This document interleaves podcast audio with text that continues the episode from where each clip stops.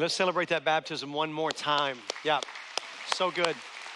And um, just while we're thinking about baptism, last Sunday we had the privilege of baptizing 27 people last week, and there's close to 300 people been baptized since August. And so it's incredible. You can celebrate that, by the way. Some of y'all are like, is he done? So God is doing some great things, and, and we're just excited to be a part of it. But I want to say happy Mother's Day to all of our moms in the room. And so, if you're a mother in the house, if you would stand to your feet, and just remain standing. We want to honor you. This is going to be a great time, men, to celebrate these women. Just stay standing if you would, ladies. I want to say a couple of things to you this morning. Um, I want to just say how much we love you. And I know that one day a year is not nearly enough to give you the honor that you deserve. Uh, but we wanted to take an opportunity in this room um, this morning just to say how much we love you. You mean so much to your families, you mean so much to our community, and you mean so much to this church. And uh, I, you, the, the, impact that you are making in the world uh, around you, um, we cannot put into words. I know because I have two mothers in this room that are so important. My wife, Adrienne, right there, the mother of my children. I'm grateful for her. And then my mother, right here, who's put up with so much from me through the years. Um, but um, I'm grateful for mothers, my mothers, and then all of you in this room. Um, God is using you to shape the next generation. You know, I say this to my daughters often.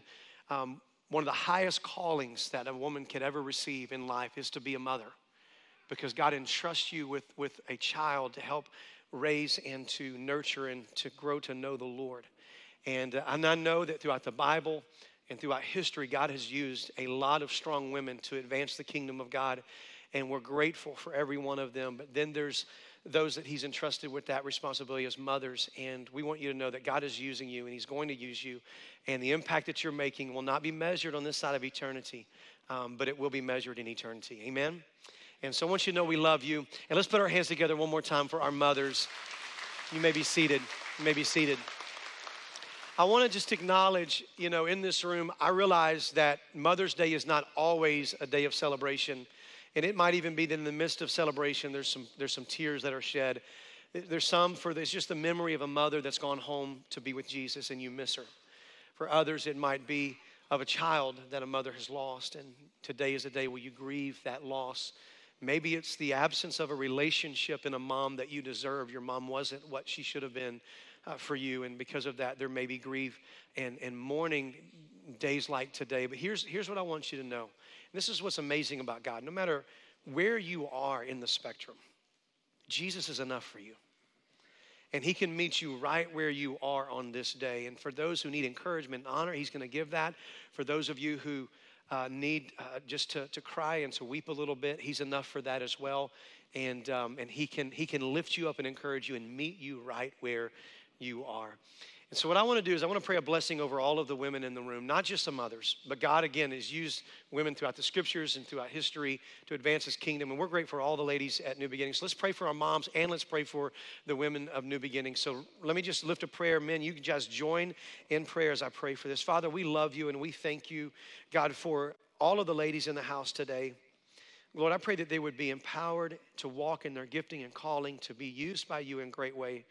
God, that they would be able to know the plans you have for their life and experience every day of them, every single one. And God, for our mothers in the room, I pray that they would be encouraged, be encouraged today, be honored today, and just be motivated to realize that every tear that they've cried, every prayer that they've prayed, every act of kindness that they've shown, every moment of service that they've expressed, it is not lost on you and it is not forgotten by you. And I pray today that your spirit would comfort them and encourage them and bless them today. And then for anyone in this room who is uh, sad today or grieving today because of wherever, whatever reason in their life, I pray they would find comfort in you. Lord, we love you and we thank you. And I pray that you speak to us now through your word. In Jesus' name, and God's people said, Amen. Hey, grab your Bibles and let's go to Numbers chapter 6. Numbers chapter 6. We're pausing our Philippian series uh, to give a special Mother's Day sermon. So it's not necessarily aimed just toward mothers, it's aimed toward the family or anyone who is an influence of the next generation. And I want to talk today what it looks like for us to pass spiritual blessing down to the next generation.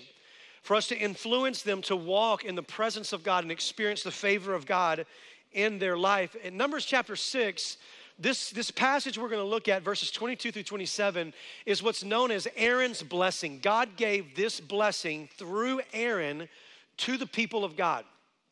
And um, this was to be a blessing over the people so that they recognize the favor of God as they live life as His people in His presence. This verse, for many of you, is going to sound very familiar because of a song that was written a few years ago. Cody Carnes and uh, Kari Jobe wrote a song called The Blessing. And that song was written, I think, right at the beginning of COVID, and it's had 70 million views of that song. And it is ministered to you know, millions of people all over the world. And it really just articulates this passage of scripture that we're going to look at this morning. Long before Kari Jobe and uh, them sang this song, this was a, a, the words that God gave Aaron to speak over God's people to bless them. This is actually one of the oldest poems in history. It's one of the oldest poems in the Bible. Um, historians tell us that they found inscriptions with this that, that date it back. And so, for thousands and thousands of years, this blessing would have been read in Jewish homes and in synagogues. And in the early church days, um, it would have been read uh, very often um, in the church gatherings. Most of the time, it was read as a benediction. So when they would close time of worship, the priests would say this over the people. They would sing this as a, as a reminder, as a benediction. As you go into the world, may the blessings of God be a reality in your life. May you walk in your relationship with the Lord and experience uh, blessings. As the early church would end their worship gatherings, they would uh, say this blessing together as a benediction to send them out into the world, remembering who they are and the blessings that come with it. And so this passage is very significant. When you think about that, we have poems in our culture that we often use as benedictions. Like we use them often as bedtime poems, like nursery rhymes. Anybody ever do nursery rhymes with your kids? Raise your hand if you did. If you do, some of you are like, I don't know who's going. I'm always nervous raising my hand. So um, I, I was did some research this week. I was thinking about the way that we put our kids to bed and the different things that we say and different nursery rhymes that we teach them. And I did a little history and I found out that a lot of the nursery rhymes that we actually use are very dark and morbid when you understand the meaning behind them. And, and, and some of them, like I, I literally, I can't go into all of them, but a couple of them. So y'all heard of this nursery rhyme, ring around the rosy, pocket full of ashes, ashes, all right, so do you realize that song was actually a song written during the, the time of the bubonic plague? And I'm not joking. This is not a, this is this is serious. It was taught for kids to sing to describe what they were experiencing. Ring around the rosy was a reference to the rash that they would get from this disease. Pocket full of posy was the, the, the, the, fragrance they would carry in their pocket because the, the, the rashes would cause a foul odor. And so the posy was there to cover up the odor. And then ashes, ashes, we all fall down was actually, the, this is going to end in death. It's not going to end well. So literally, ashes to ashes, we all drop dead, is kind of what they meant by that. And so that's crazy, right? Jack and Jill, I'm not going to go into it, but it has to do with treason and beheading, all right? Um, go back and read the history on it. Um, here's one that I thought was really weird, and I can't go into the details, but the lyrics itself kind of summarize it. Uh, Rockabye Baby, in the when the wind blows, the cradle will. When the bow breaks, the cradle will. And then what happens? We were asked the question what the heck that baby's doing in the tree, in a cradle? And why are we celebrating the fact that it fell, right? That's weird, right? Let's be honest. That's weird. That's weird that we're seeing that. So here's the one that I think is the most dark and the most weird. And this is the one most of us have actually said as a benediction at night. Before I send you to sleep, what do we say?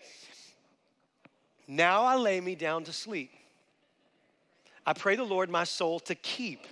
And if I die before I wake, I pray the Lord my soul to take. That's the most morbid prayer little Johnny, little Henry, you know, little, little Betsy, they're, they're scared to death. They don't want to turn the lights off. You're like, I know how to make them better. Let me pray a prayer of death over them. now I lay me down to sleep. I pray the Lord your soul to keep. You may not make it tonight. But if you die, there's a good chance, can't guarantee anything, there's a good chance he's going to take your soul. Click, good night. Some of you will never use that ever again in your life. This, this benediction here is much better than that. This is a prayer blessing. This is a prayer blessing for God's people. These were not just words that the priests would say or the pastors would say as they dismissed the congregation to make them feel better about themselves. This is the reality they were praying that would be what they walk in as they depart as the people of God. Numbers chapter 6, let's read this poem. Let's read this blessing. Uh, Numbers chapter 6, verse 22. If you're there, say the Bible is true. The Lord spoke to Moses, saying, Speak to Aaron and his sons, saying, Thus, you shall bless the people of Israel. You shall say to them, now here's, here's the blessing the Lord bless you and keep you. The Lord make his face shine upon you and be gracious to you. The Lord lift up his countenance upon you and give you peace. So shall they put my name upon the people of Israel and I will bless them. This was a blessing that the priests were given by God to say over the people. Now, think about this the priest had a responsibility. The priest had a number of responsibilities. They were to teach God's word, the priest had a responsibility to escort God's people into God's presence, to show them what righteousness and holiness looks like when they walk in the fellowship and presence, uh, the fellowship of the presence of God. It was to show them what it looked like to, to pursue the Lord with all of their heart. So, this was the role of the priest in the life of the people. And I would suggest to you, moms and dads, we, grandparents as well, we have a responsibility of actually being, in a, in a way, the priest in the life of our children that we have the responsibility to give spiritual instruction, that we have the responsibility to model what it looks like to walk in righteousness and holiness, to, to, to fellowship with the Lord and to live a life of worship, to, to understand what it means to live in relationship with the Lord. And so, just as these priests in this role, they gave this blessing over the lives of the people because this was their desire that you walk in this blessing. What would it look like for you and I as parents? for grandparents in this room to begin to understand what if we begin to model our parenting after this blessing? What if this became the trajectory of the life of our children? That when they, listen, when they have that moment of benediction and they leave our home, when that span of life of them living under our roof comes to an end and we send them out into the world, what if in those years that we have, the influence of forming their heart, that we form this blessing in their life so that as the benediction comes and as they go into the world, that they walk and they live in this blessing? How powerful would that be? That should be the aim of every parent. I'm just telling you, as a dad of a soon to be senior, like she's got like a week and a half, my oldest, McKenna, and then she is officially going to be a senior in high school. And let me just give a word of wisdom to all the parents of young children in the room because I was told this, didn't believe it, now I believe it, and now I say it. You better cherish those moments. Because I'm telling you, this is what I was told. When, you when, you when your kids get to high school, when they hit that freshman year, you are going to blink and it's going to be over. And I'm telling you right now, we're coming to that place where she's entering in that senior year. It was just like yesterday she was starting high school. And so, as the days grow shorter and shorter of the time that she has in our life, and as my other kids get older, I'm becoming more aware of the weight of responsibility of, of am I shaping this blessing in their life? Am I giving my kids the opportunity so that when they have the, the benediction and they leave my home, are they going to be able to walk in this? And parents, I want to show you this morning what this looks like. First of all, let me talk about the blessing. What is this blessing that is being portrayed here in this passage? I'm going to give you a summary of it. When he says, the, the you know, bless you and keep you and make his face shine upon you, let me show you uh, just a summary of this. This is the blessing, and this is the heart of what Moses is, or Aaron is communicating to the people. The heart of this blessing is the protection and provision and the peace of God in the lives of his people because his presence is with them. That's what this blessing is all about. It is about the, the, the, protection and the provision, the peace of God that, that's among His people because His presence is with them. And I don't know about you, uh, as a parent, listen, this is what I desire for my kids. That when they leave my house, I want them to know that the presence of God in their life is where the blessings come from. And in the blessings, there is protection, there is provision, and there is peace in their life that they can walk in. See, the word blessing is the Hebrew word here in the text. It's a Hebrew word barak. The, the word barak, translated here, blessing, we often over, overuse this word and it loses its significance. So, like when we have someone sneeze, we say what? Bless you. Or if we're having a really good day and we got maybe, you know, maybe a bonus we didn't think, or maybe just the sun was shining, and you're like, How was your day? My day is blessed. Uh, you know, how, how, is, how is everything going in your life right now? Mom, the Lord is what? He's blessing me. So we use this word, but this word, Barak, doesn't just mean, hey, God is being kind to me, although the goodness of God is a blessing. It's a word that's much more powerful than that. It's a word that literally means to lean into or to bow a knee to. To bend toward is, is the way this word might be literally translated. In fact, in another place where it talks about us blessing the Lord, Psalm 34, this is what David writes. Psalm 34, David says this He says, I will bless the Lord at all times. What is David saying there? I will, I will lean toward the Lord. I will bend a knee toward the Lord. I will draw near to the Lord.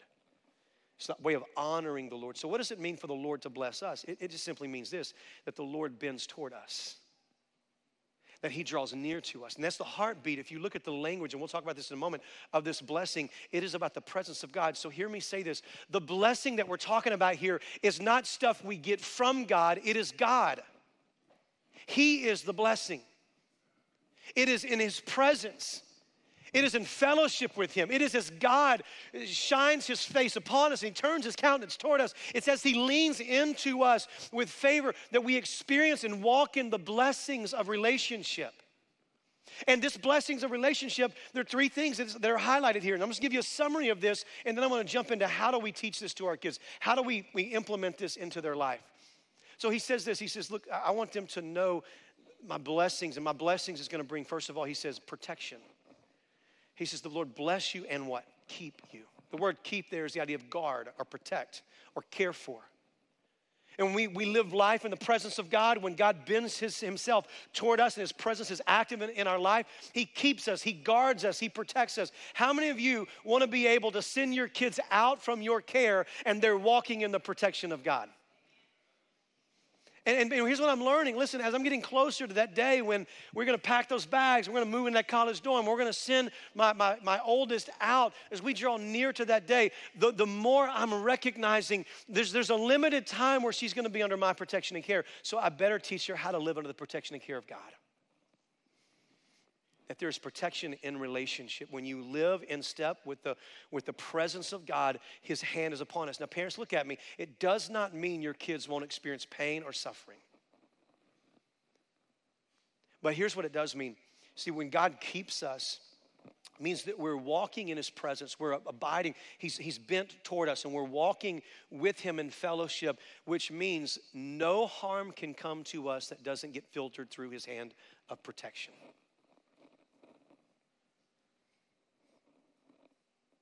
And so, what I want for my kids, what you should want for your kids, for grandkids, this, this generation we're raising up, is that they would know the Lord and walk in His ways so that the protection and the hand of God is upon their life. Amen? Here's number two not just protection, but provision. He says, His face shine upon you and be gracious to you. That's the second part of this blessing, to be gracious. So, in God's presence, His benevolent provision is, is given to us. That you realize that the grace of God is not just what gives us Jesus, it's life in Jesus. And life in Jesus, when we're walking in fellowship with God, when we're walking in step with Jesus, guess what? Everything that we need to walk with Him, He provides. That God is a benevolent God, He is a generous God, He is a gracious God. It is unmerited, unearned, uh, unearned favor in our lives. So as we live in this blessing of relationship, He is gracious toward us. How many of you want to be able to see the grace of God? Played out in the life of your kids and grandkids.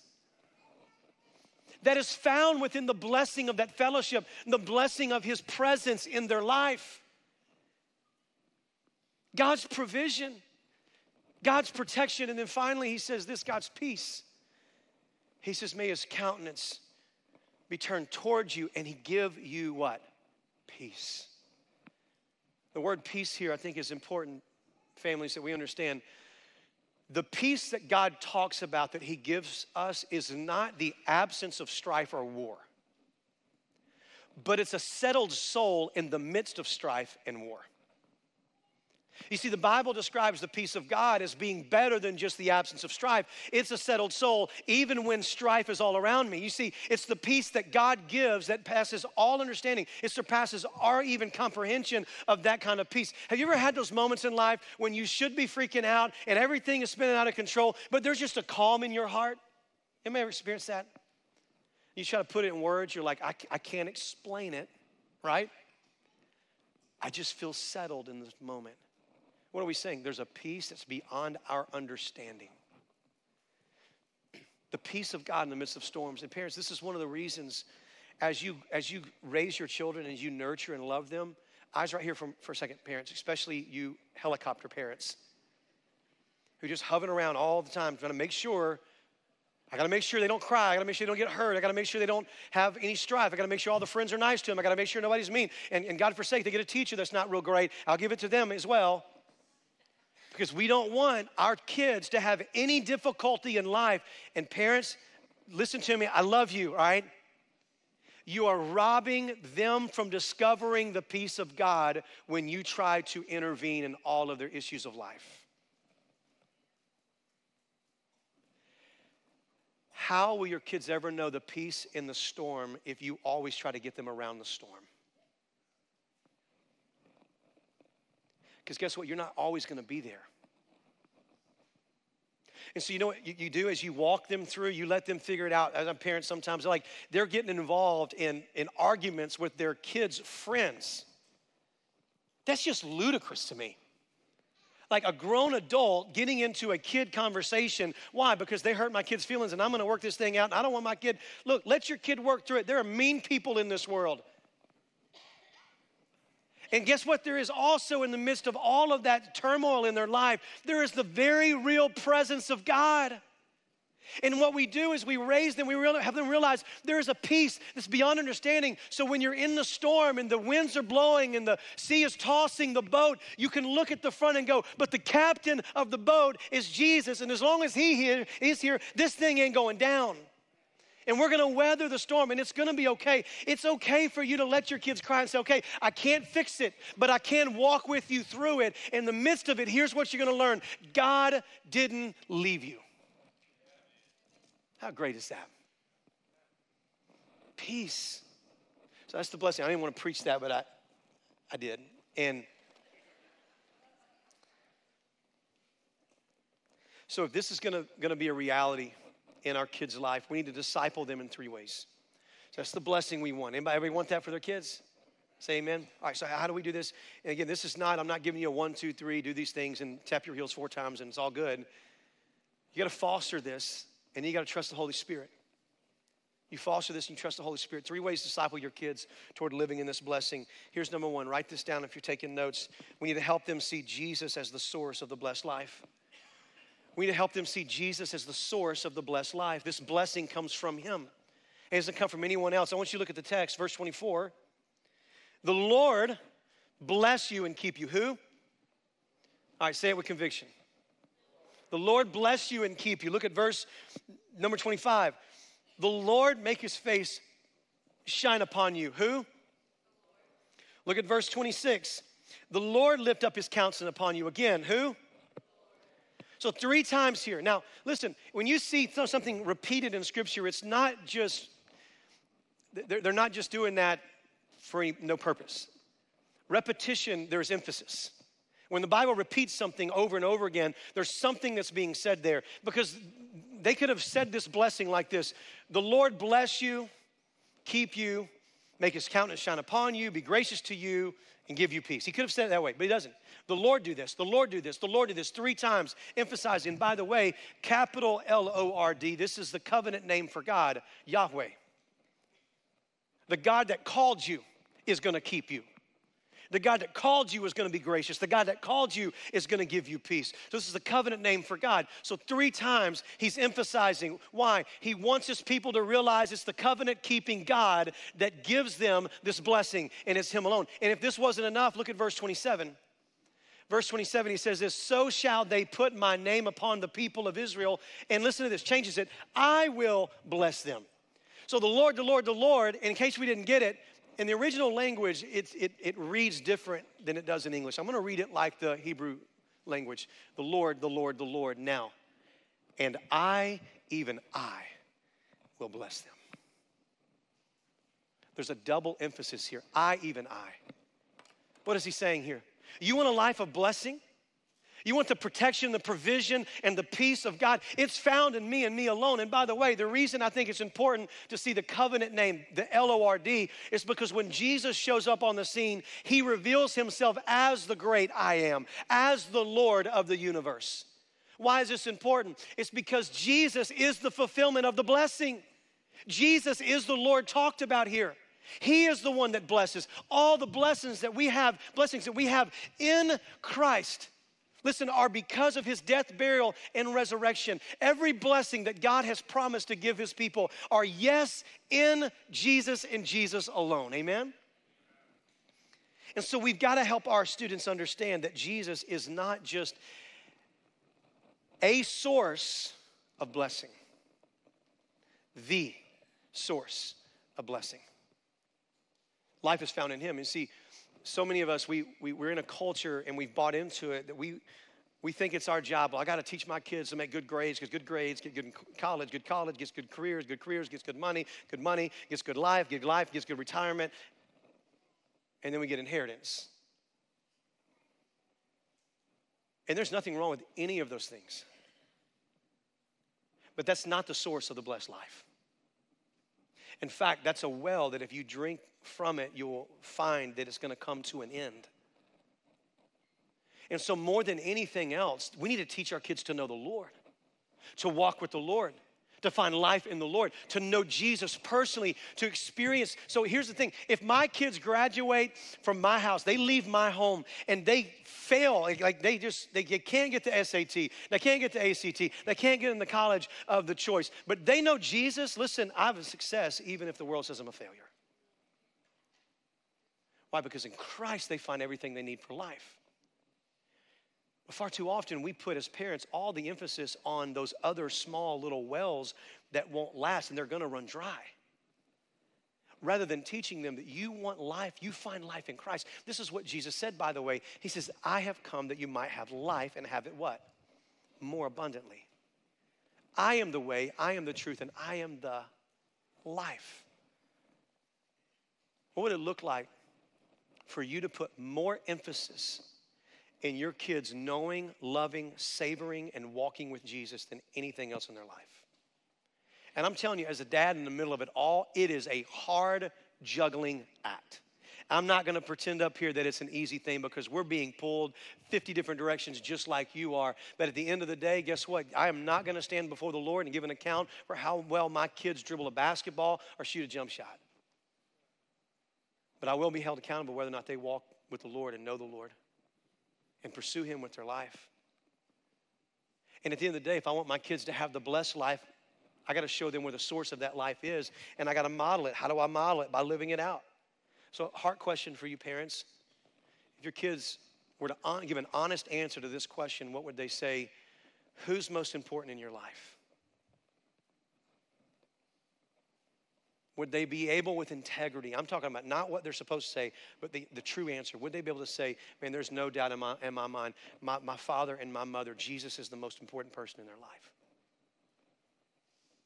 You see, when they see you drinking from that source of life, they understand this is what's made you different.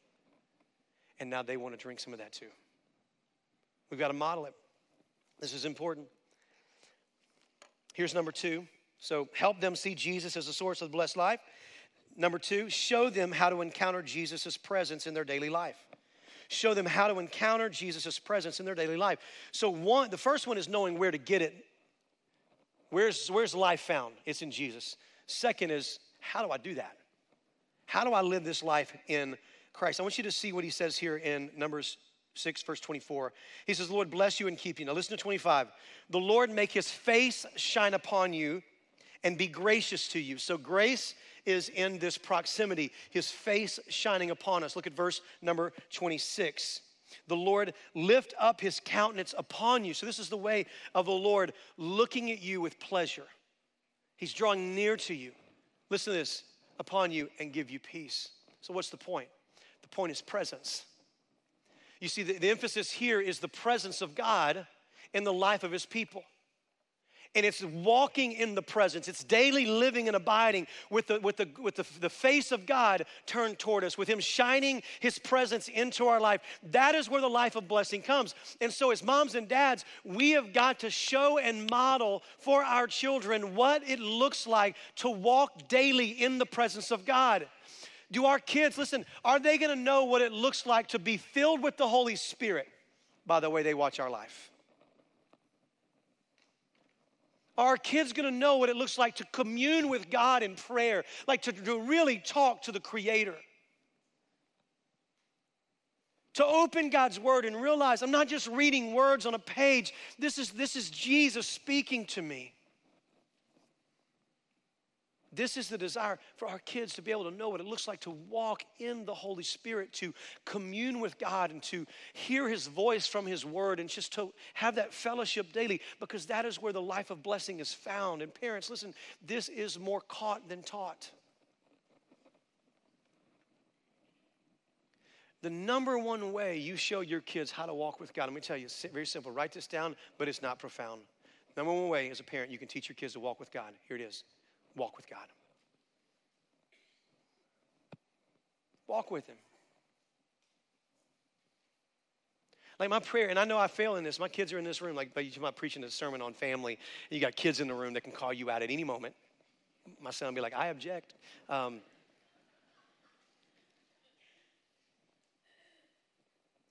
you know, my prayer and my desire is, is that there's a day when my son hits a crossroads in life. He doesn't know what to do, but he remembers. I watched my dad walk through something like this.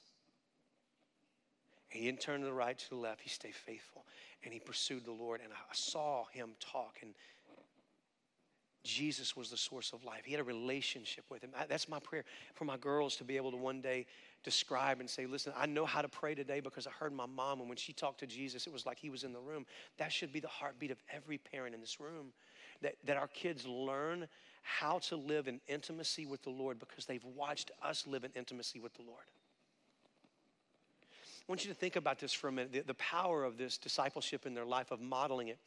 So, Jesus was God in flesh, or is God in flesh, right? Jesus came to earth, fully God, fully man. Everybody say amen to that. So think about being the disciples. The disciples, they're walking with God on earth for crying out loud. They're with Jesus when he multiplies the food and feeds the thousands. They're there when he raises the dead. They're there when he heals the person sick. He casts out demons. They're there whenever he, he, he silenced the storm. All of those things, they're there. Front row seat, miracles, God in flesh on planet Earth. And here's what's amazing this entire time, Jesus is showing them, hey, the things that you see me do, you're gonna do these things. And yet, when you look at the relationship between the disciples and Jesus, there's only one thing Jesus, or the disciples asked Jesus to teach them. You realize that? Uh, because I don't know about you, if I'm just a disciple myself, I'm thinking, if I'm seeing him raise the dead, I'm gonna be like, hey, Jesus, can you show me how to do that? Like, hey, Jesus, can, can you give me 17 tips on exorcism? Because really, I got this cousin over here and I need that, right? They don't do that. There's only one thing they said, Jesus, would you teach us to do something? What was it? Teach us to pray. I really think there's two reasons why Jesus was asked this question. Number one, the disciples saw Jesus pray.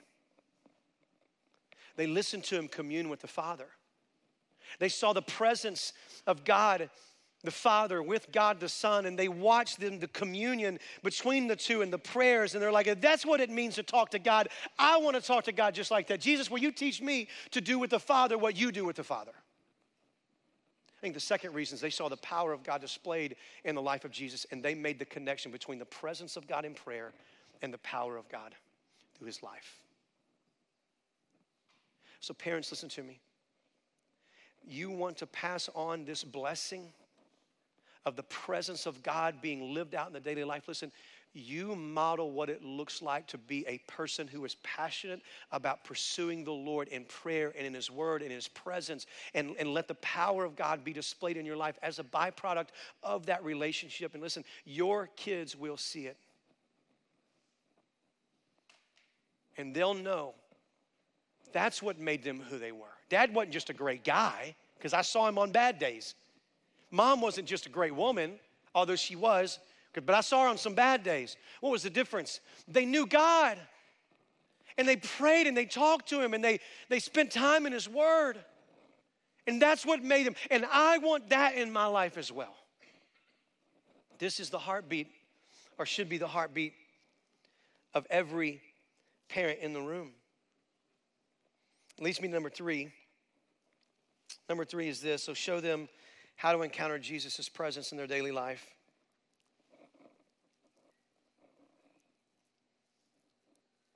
and then teach them that their identity in Jesus is what defines them.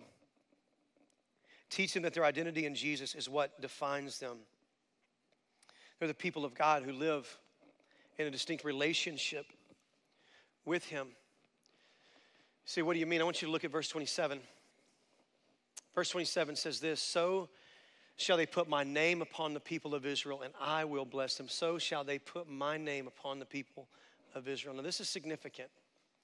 The significance of this is remember numbers is written as the people were traveling the people of israel traveling through the uh, through the wilderness heading to the promised land so they're not there yet they just got rescued from egypt they're in this wandering season what's the significance of putting the name upon the people this was a source of identity this marked them as a distinct people on the planet and this is why. As they entered into the promised land, the promised land was full of all kinds of na- nations, all kinds of religions, all kinds of, of idols to worship. And God knew that when they entered the promised land, if they don't know who they are and whose they are, they're going to be tempted to bow to the idols of this world. They're going to be tempted to embrace the practices of the culture that they're entering into. But in order for them to remain distinct, they, they remain distinct not just by their actions, their actions are driven by their identity. Your actions will follow who you are.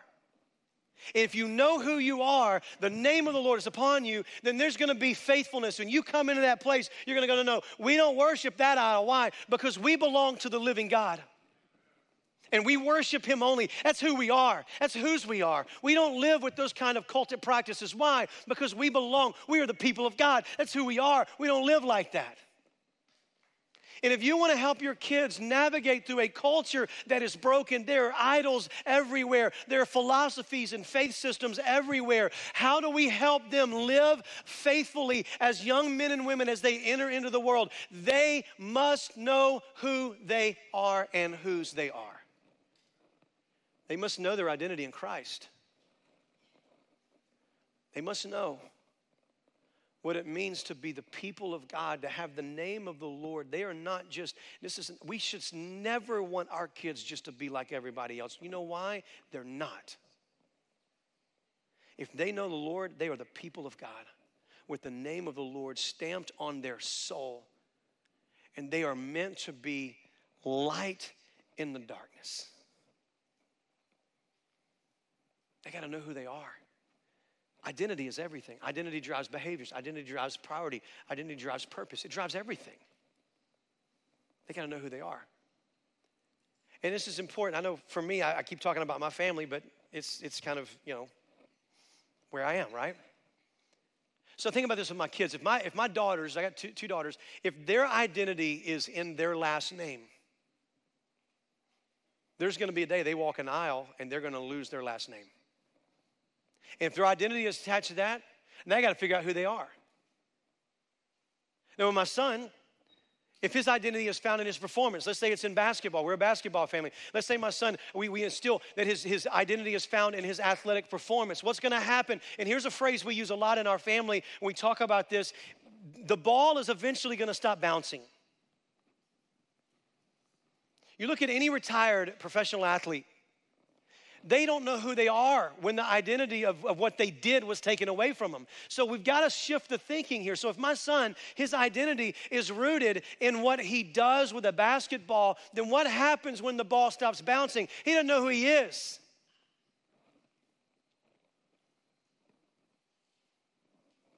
But if my kids know they're not defined by their last name, they're not defined by what they do, they're defined by who they are in Christ. Guess what? It's that identity they find in Christ that will take them through every season, every phase, every sorrow, every transition, anything that happens in their life. Their identity is rooted and it's not shaken. Why? Because it's the one part of who they are that will never change. They belong to Him.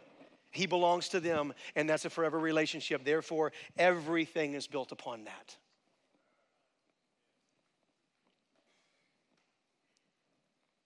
Let me give you a couple of things to write down with identity. Here, here are four things your kids need to know if they're going to know who they are in Christ.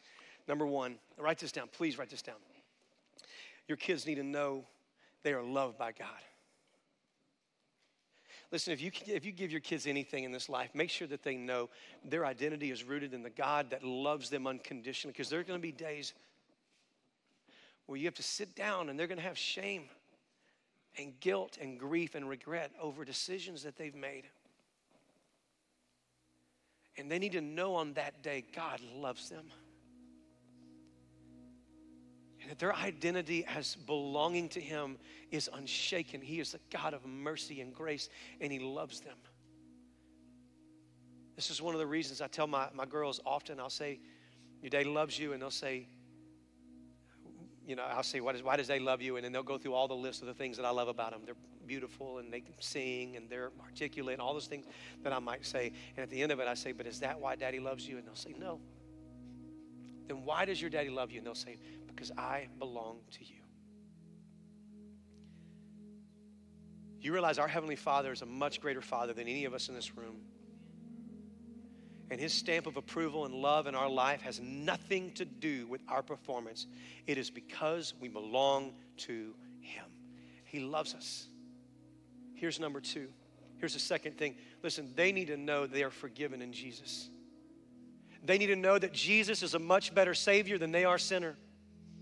They need to know that every sin they've ever committed, every sin they will ever commit, and this is not a license to live like we want. This is the confidence to know that when we fail, there is grace and there is mercy and there is atonement. That what Christ has done for us on the cross is final and it is finished. And my identity is sealed not by my goodness, but by His goodness.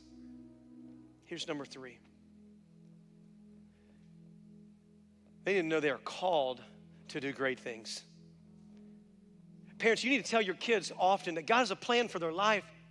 See, their identity as the people of God gives them a purpose, and that purpose is great. It's better than any purpose that you could ever have for them. You see, here's the mantra for many families. Here's what many parents, how they raise their kids. Here's your life verse for them modified. For I know the plans I have for you, declares mom and dad.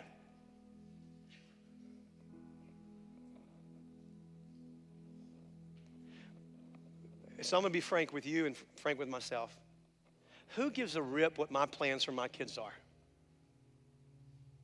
You know what matters? Is that God has called them and chosen them to do great things.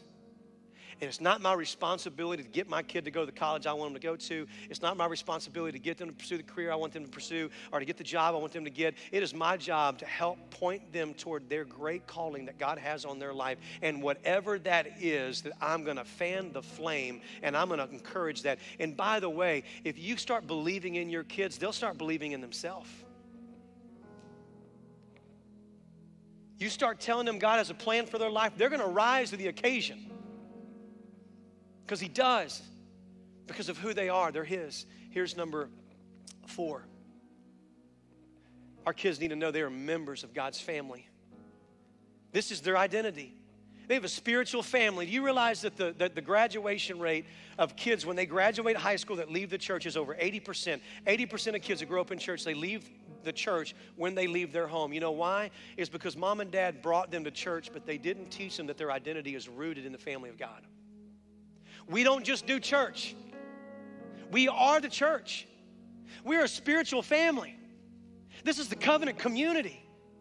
And every identity that I have, every group, every job, every team, everything in our life, it is secondary to this. We are a spiritual family. You know what that means? That, that when that day comes and we pack up the car and my kids move to whatever city God takes them to, when they get there, they're leaving family, but when they get there, they got family waiting on them. Because there's going to be a local church somewhere and they're going to find some family and they're going to get, get locked in. Why? Because it's who they are. If we don't prioritize that now and teach that now, they won't get it later. This is so critical, family. This is so critical that we understand this. We want our kids to know the Lord.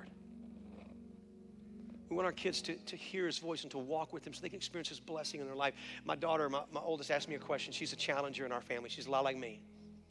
So she asked me this question the other day. It was out of nowhere. She goes, Dad, why do, why do kids have to call their parents dad and mom?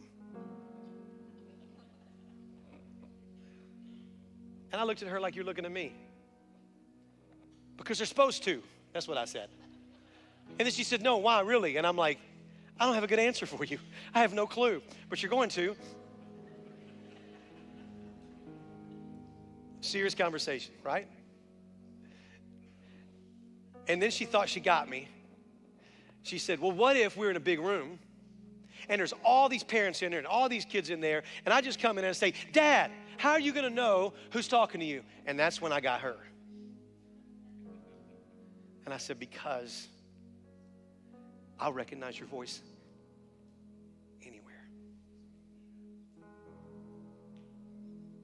when you say my name, I'm gonna my head's gonna turn. There can be a hundred kids in there, 25 of them are calling for their daddy. I'm not turning my head. I hear your voice, my head's turning. Because I'm gonna recognize that voice the moment I hear it. Why? Because relationship, because I love you, because we know one another.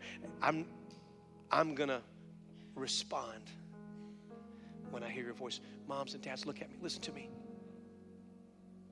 What would it look like for us to shape our kids in such a way so that the loudest voice that they hear and the clearest voice that they recognize is not yours and it's not mine, but it's their Heavenly Father?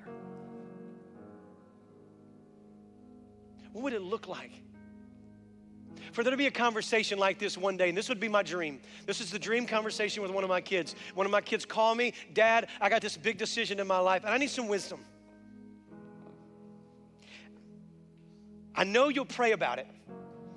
And I know you'll give me counsel. I just want the Lord to give me some clarity here. So I'm calling you. Would you give me advice? So I give the advice and I tell him, okay, here's what I'm thinking about. Here's what I'm praying through. Here's the direction I think you should go. And then for a few days later, for them to call me back and say, hey, Dad, God gave some clarity here. And so I just want to tell you, I appreciate the advice the other day. And you gave me some very good stuff to think, think through and pray through. But what you told me to do, I'm actually not going to do. I'm actually going to go a different direction because as I process that and as I've prayed and as I open scripture, God has shown me, He's spoken to me, and He's given this direction to me. And I don't want to disrespect your desires or your advice, but the Lord has given me very clear direction here. And so I'm going to go and do this rather than that because I heard from Him. That's parental success. For the voice of the Lord to bypass the voice of the Father. For the voice of the Lord to be greater than the voice of the mother because they know him and they walk with him and they walk in a blessing of life with Him. Is that what you want for your family? Here's what we're going to do. Very special moment. I'm going to ask you very reverently just to stand to your feet. And kids, if students in the room, if your parents are in the room, I want you to leave and find your parents right now. Just go ahead and do that. If your parents are in the room, just find your parents. Everybody stand to your feet. Everybody stand to your feet. And um, I, want, I want, any stu- any kids in the room find your parents. If there's everyone else in the room, I'm going to ask you to circle up in family units right now, go ahead and circle up in family units. If you're here and you say, My family's not with me today, that's okay. You can pray for your family. They say, Well, I don't have kids and I'm not married. That's great. Pray for your future spouse, pray for your future children, or pray for maybe some nieces and nephews, some different folks in your life. This is for everybody. What we're going to do is take a few moments and we're going to pray blessing over our family. And I'm going to challenge men in the room. I want you to lead out in this. For some of you, it's going to be very uncomfortable. It's going to be very challenging, and it's okay to be challenged. So I don't know how to pray. Well, then do the best you can. Because the best you can is still going to mean more to your family than somebody else praying in your place. So right now, we're going we're to circle up. Here's what I get you to do. I want you to begin to pray this passage over their life. Pray this passage over your family. I want you to pray this blessing into them right now and just ask, Lord, would this be a reality in our family right now? So, and pray out loud. Circle up right now and begin to pray out loud this for your family.